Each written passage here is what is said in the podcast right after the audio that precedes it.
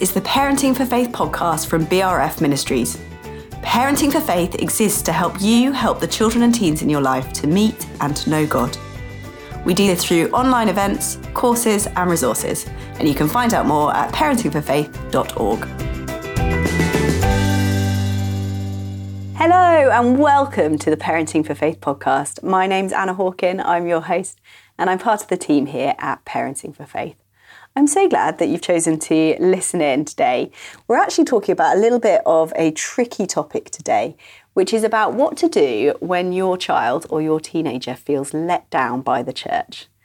Now, obviously, we would love this not to be a thing and something that never happens, but we know that it does. And so we just want to address that. We want to come alongside you and support you. Um, but if this isn't particularly relevant for you, might be one to save or send to a friend. And we do have something a little bit more general coming up, which is on the 14th of November, we're doing a pop up small group on tough times. Now, our pop up small groups are uh, just all you have to do is log on to Facebook Live at 8 o'clock and you can just watch on your own, um, comment, add your questions, join in with it, and interact it with that way. But I don't know about you, I get so much more out of this stuff when I do it in community and I discuss with other people. So you've got a couple of weeks' notice. Um, why not text around a few friends and invite them over to yours? Or if babysitting's a problem, you could just have a video call afterwards. Um, or maybe uh, we know some churches that set it up and actually show it on a big screen at church as well. Because that is something that affects all of us. None of us have peachy, perfect, sunny lives all the time. We all hit tough times, whether that's illness or financial difficulty or bereavement or bullying or mental health or there's a million different things. And Rachel Turner is really helpfully going to talk us through just how to disciple our kids, how to manage ourselves during those times. So I would say that is absolutely essential listening, essential watching for everyone. So do make it live on the 14th of November if you possibly can, because uh, we all know when there's a date in the diary, it's more likely to happen. Um, but if you can't do Tuesday nights, no problem, uh, you'll be able to catch up afterwards. But let's go over now to hear the conversation with Natalie Thomas Runion. Today, we're talking about nurturing your child's faith when they've been hurt by the church. For this topic, I'm absolutely thrilled to welcome Natalie Thomas Runion.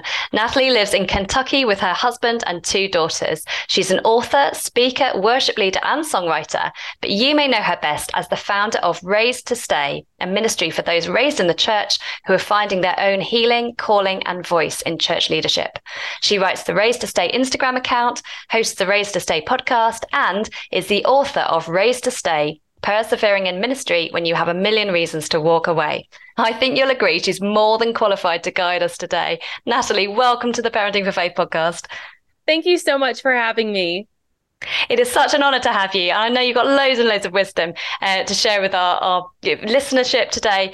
I just want to dive straight in and ask you the church we read in the Bible is God's plan for his people here on earth. And yet we just all know of situations where it has gone wrong. What are some of the common ways do you think that our children might feel like they have been let down by the church while they're still under our watch, so to speak? So, like, we're talking maybe like under 18s. I think for a lot of us, and I say us because most of us have probably grown up in the church or we are watching our kids grow up in the church. A lot of it is the church's inability to have the hard conversations that the world is actually very good at having.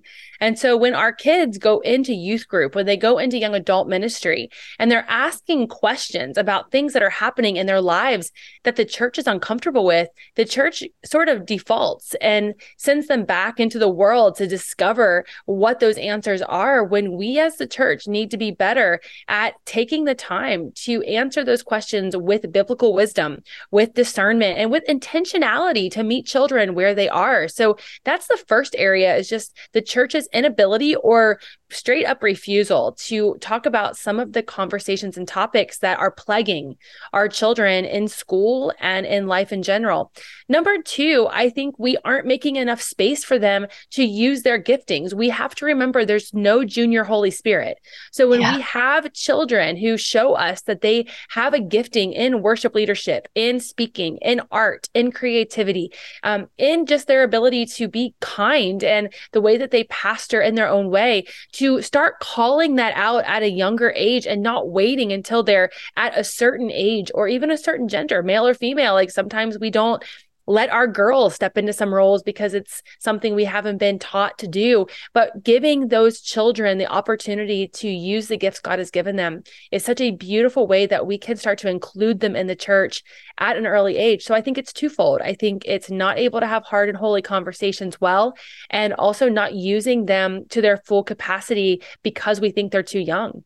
It's the same in any situation. If you don't feel feel heard, you're going to walk away. Um, so then taking it on to if a child is feeling this way, if they're feeling kind of disappointed or overlooked in any way by their church, if they've only ever experienced church as a good thing, you know, like you say, they've been raised in the church, it's always been something really positive for them. That disappointment, when it comes, can be absolutely crushing.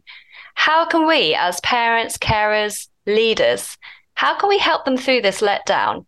Um, especially knowing that sometimes the hurt has come to us too. We've been let down in that process we have two options. We can try to gaslight. You, you might hear this word a lot in in uh, our modern day society.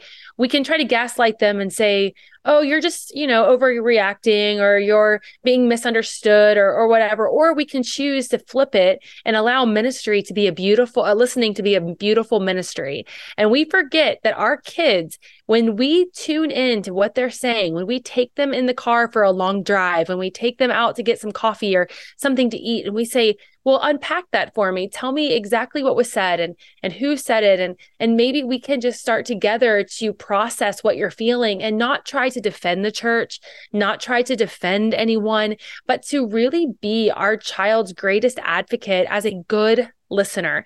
And i believe that as they begin to unpack that we too will have to slow ourselves down and to not take on the offense of what happened to our child and to attach it to maybe a way we've been offended or something that happened to us, but spend time praying with our child, asking them to journal out their thoughts and to be deliberate in slowly unpacking the scenario and the situation without trying to rush a healing or to defend a church that may truly have hurt them. So, you know, I really believe we have to remember as parents that listening is our is a primary ministry for us.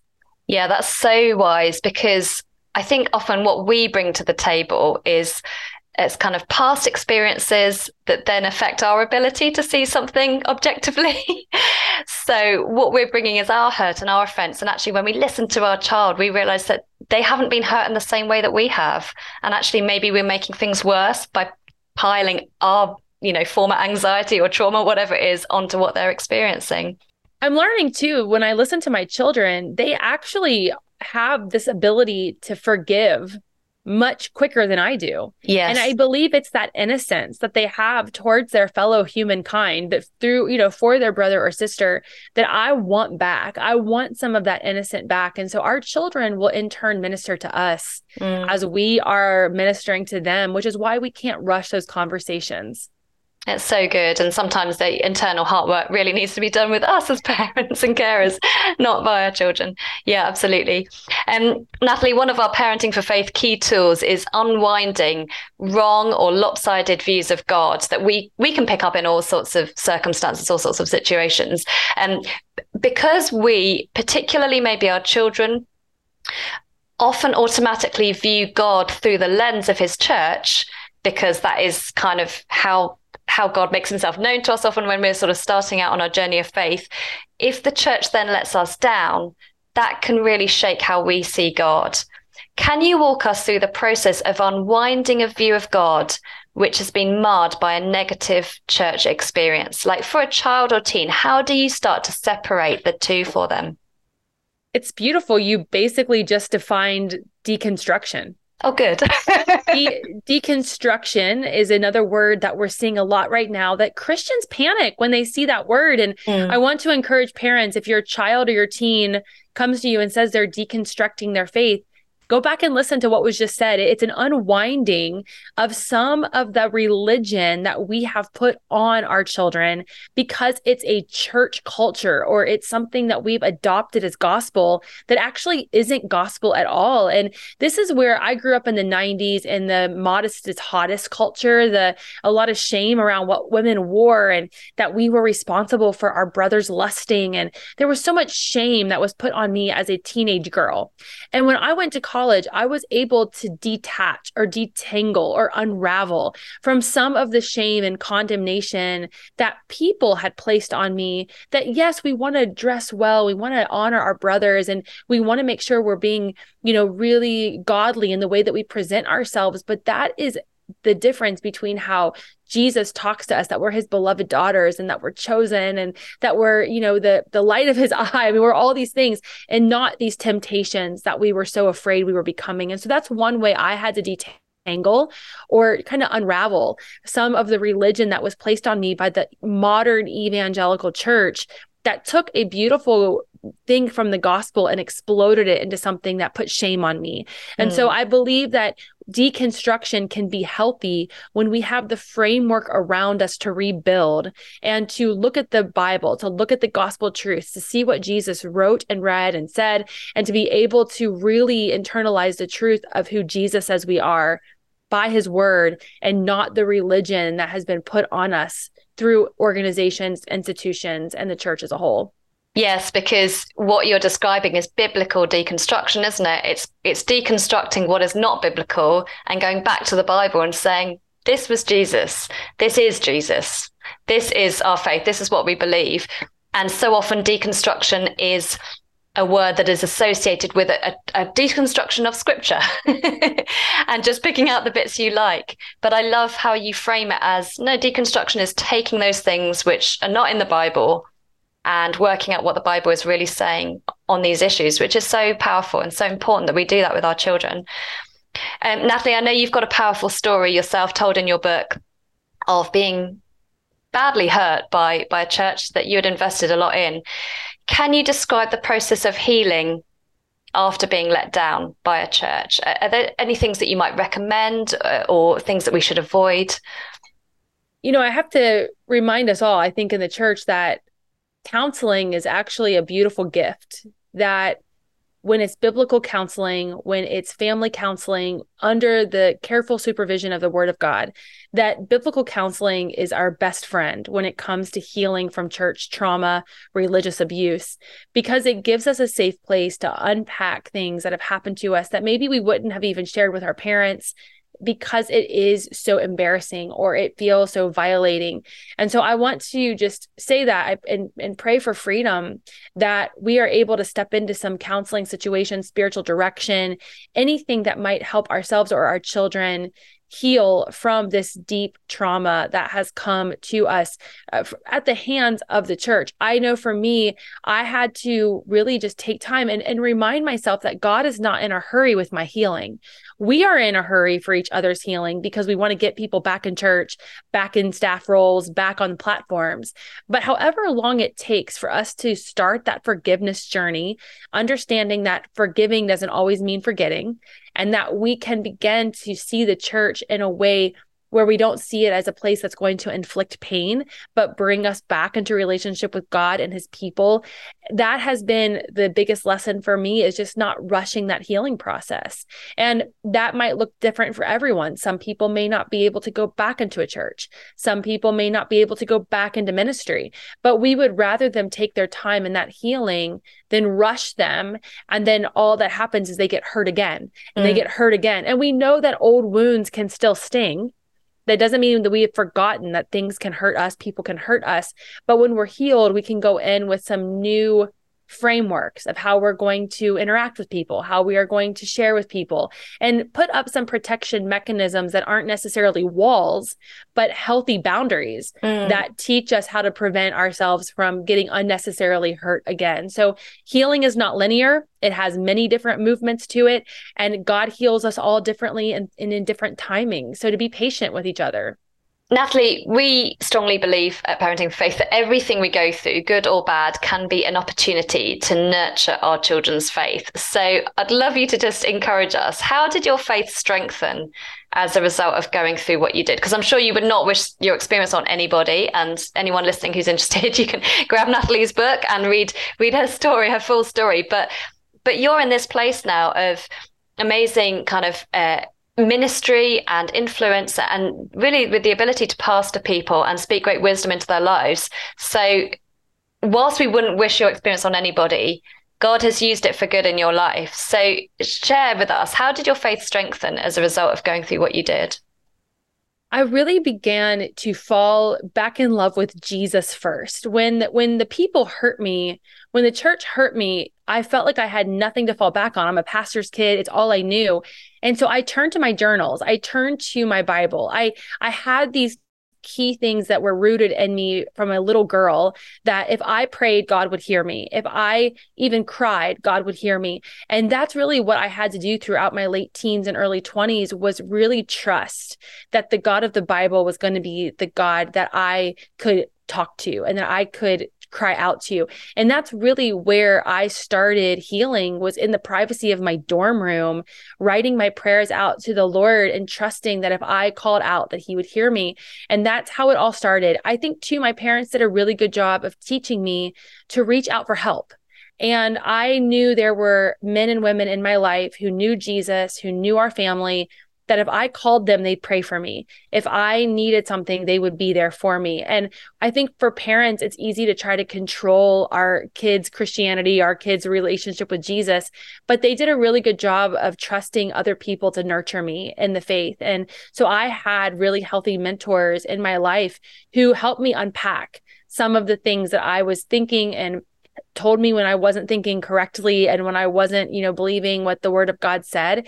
And I think giving our kids opportunity to hear from other trusted leaders mm-hmm. is really valuable for us in this healing journey. And so for me, now I look back on it and I realize that God was always going to turn this into a story, into a testimony, into a way for him to make himself known. But when you're in it, you don't know, you don't know that. You can't no. guess that. Yeah. So I think we just have to, you know, every day show up and say, even when people fail me, God is still good and God is consistent and he doesn't change. Yeah. It's almost like you've got to tell yourself one day this may be a beautiful testimony. You've got to hold on to that. yeah, and I love that you say obviously your parents were the strongest influence in that as we we know to be true in in our walk with Jesus. But that there were more people than just your parents that you you saw godly examples of what it meant to live for Jesus all around you. And that's so powerful isn't it? And and to me that kind of says okay as a parent I need to think about who am I positioning in my children's lives that they can look at and think yeah I can see Jesus in that person's life. Because we don't raise our children in a bubble. We it takes a church to raise a a child or parent, right? So that's so powerful. That's important to have that that church community. Thank you for sharing that. Um, Natalie, I'd love you just to share as we finish where people can find you online, share a little bit about your book. Um, you also just told me exciting news that you're coming to the UK in March, which is super exciting. Tell us all the things. Well, I have a wonderful Raised to Stay family over on Instagram. I call you guys my stayers. And so Instagram is where most of us are at under Raised to Stay. You can also find us on Facebook um, and all of the social media platforms under that title, Raised to Stay. Um, the book is on all of the available platforms Amazon, um, Christian Book. I believe over in the UK, you have a few other different um, vendors who also carry it. If you just Google Raised to Stay, you can find it. We did hit USA Today bestseller list, which I know isn't like world bestseller, but it was good for the United pretty States. Good, pretty good. pretty good for the United States. And I'm proud of it because it means that you guys as the raised to stay family carried it mm-hmm. and and really felt that it was something that you wanted to share uh, with those who had been hurt by the church or those thinking of quitting and so that just meant a lot to me and then i will be in the uk and we'll release that schedule soon next year march 2024 that's so exciting. Yes, if you're listening and you're in the UK, then Race Stay is available on Eden. And we'll be linking that in the show notes as well as where you can find Natalie. Or just go to our Instagram, Parenting for Faith, because we'll be linking to uh, Natalie as well. So you'll easily be able to find her from, from where we are. Natalie, this has been an absolute education. Thank you so much for joining us today. Thank you for having me.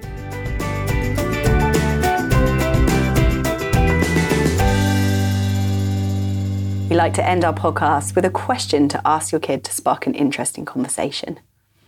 If you were designing a church, what would be the most important thing to you? Have a great conversation. If you have enjoyed this conversation, if you found it helpful, we would love you to support us to keep this going.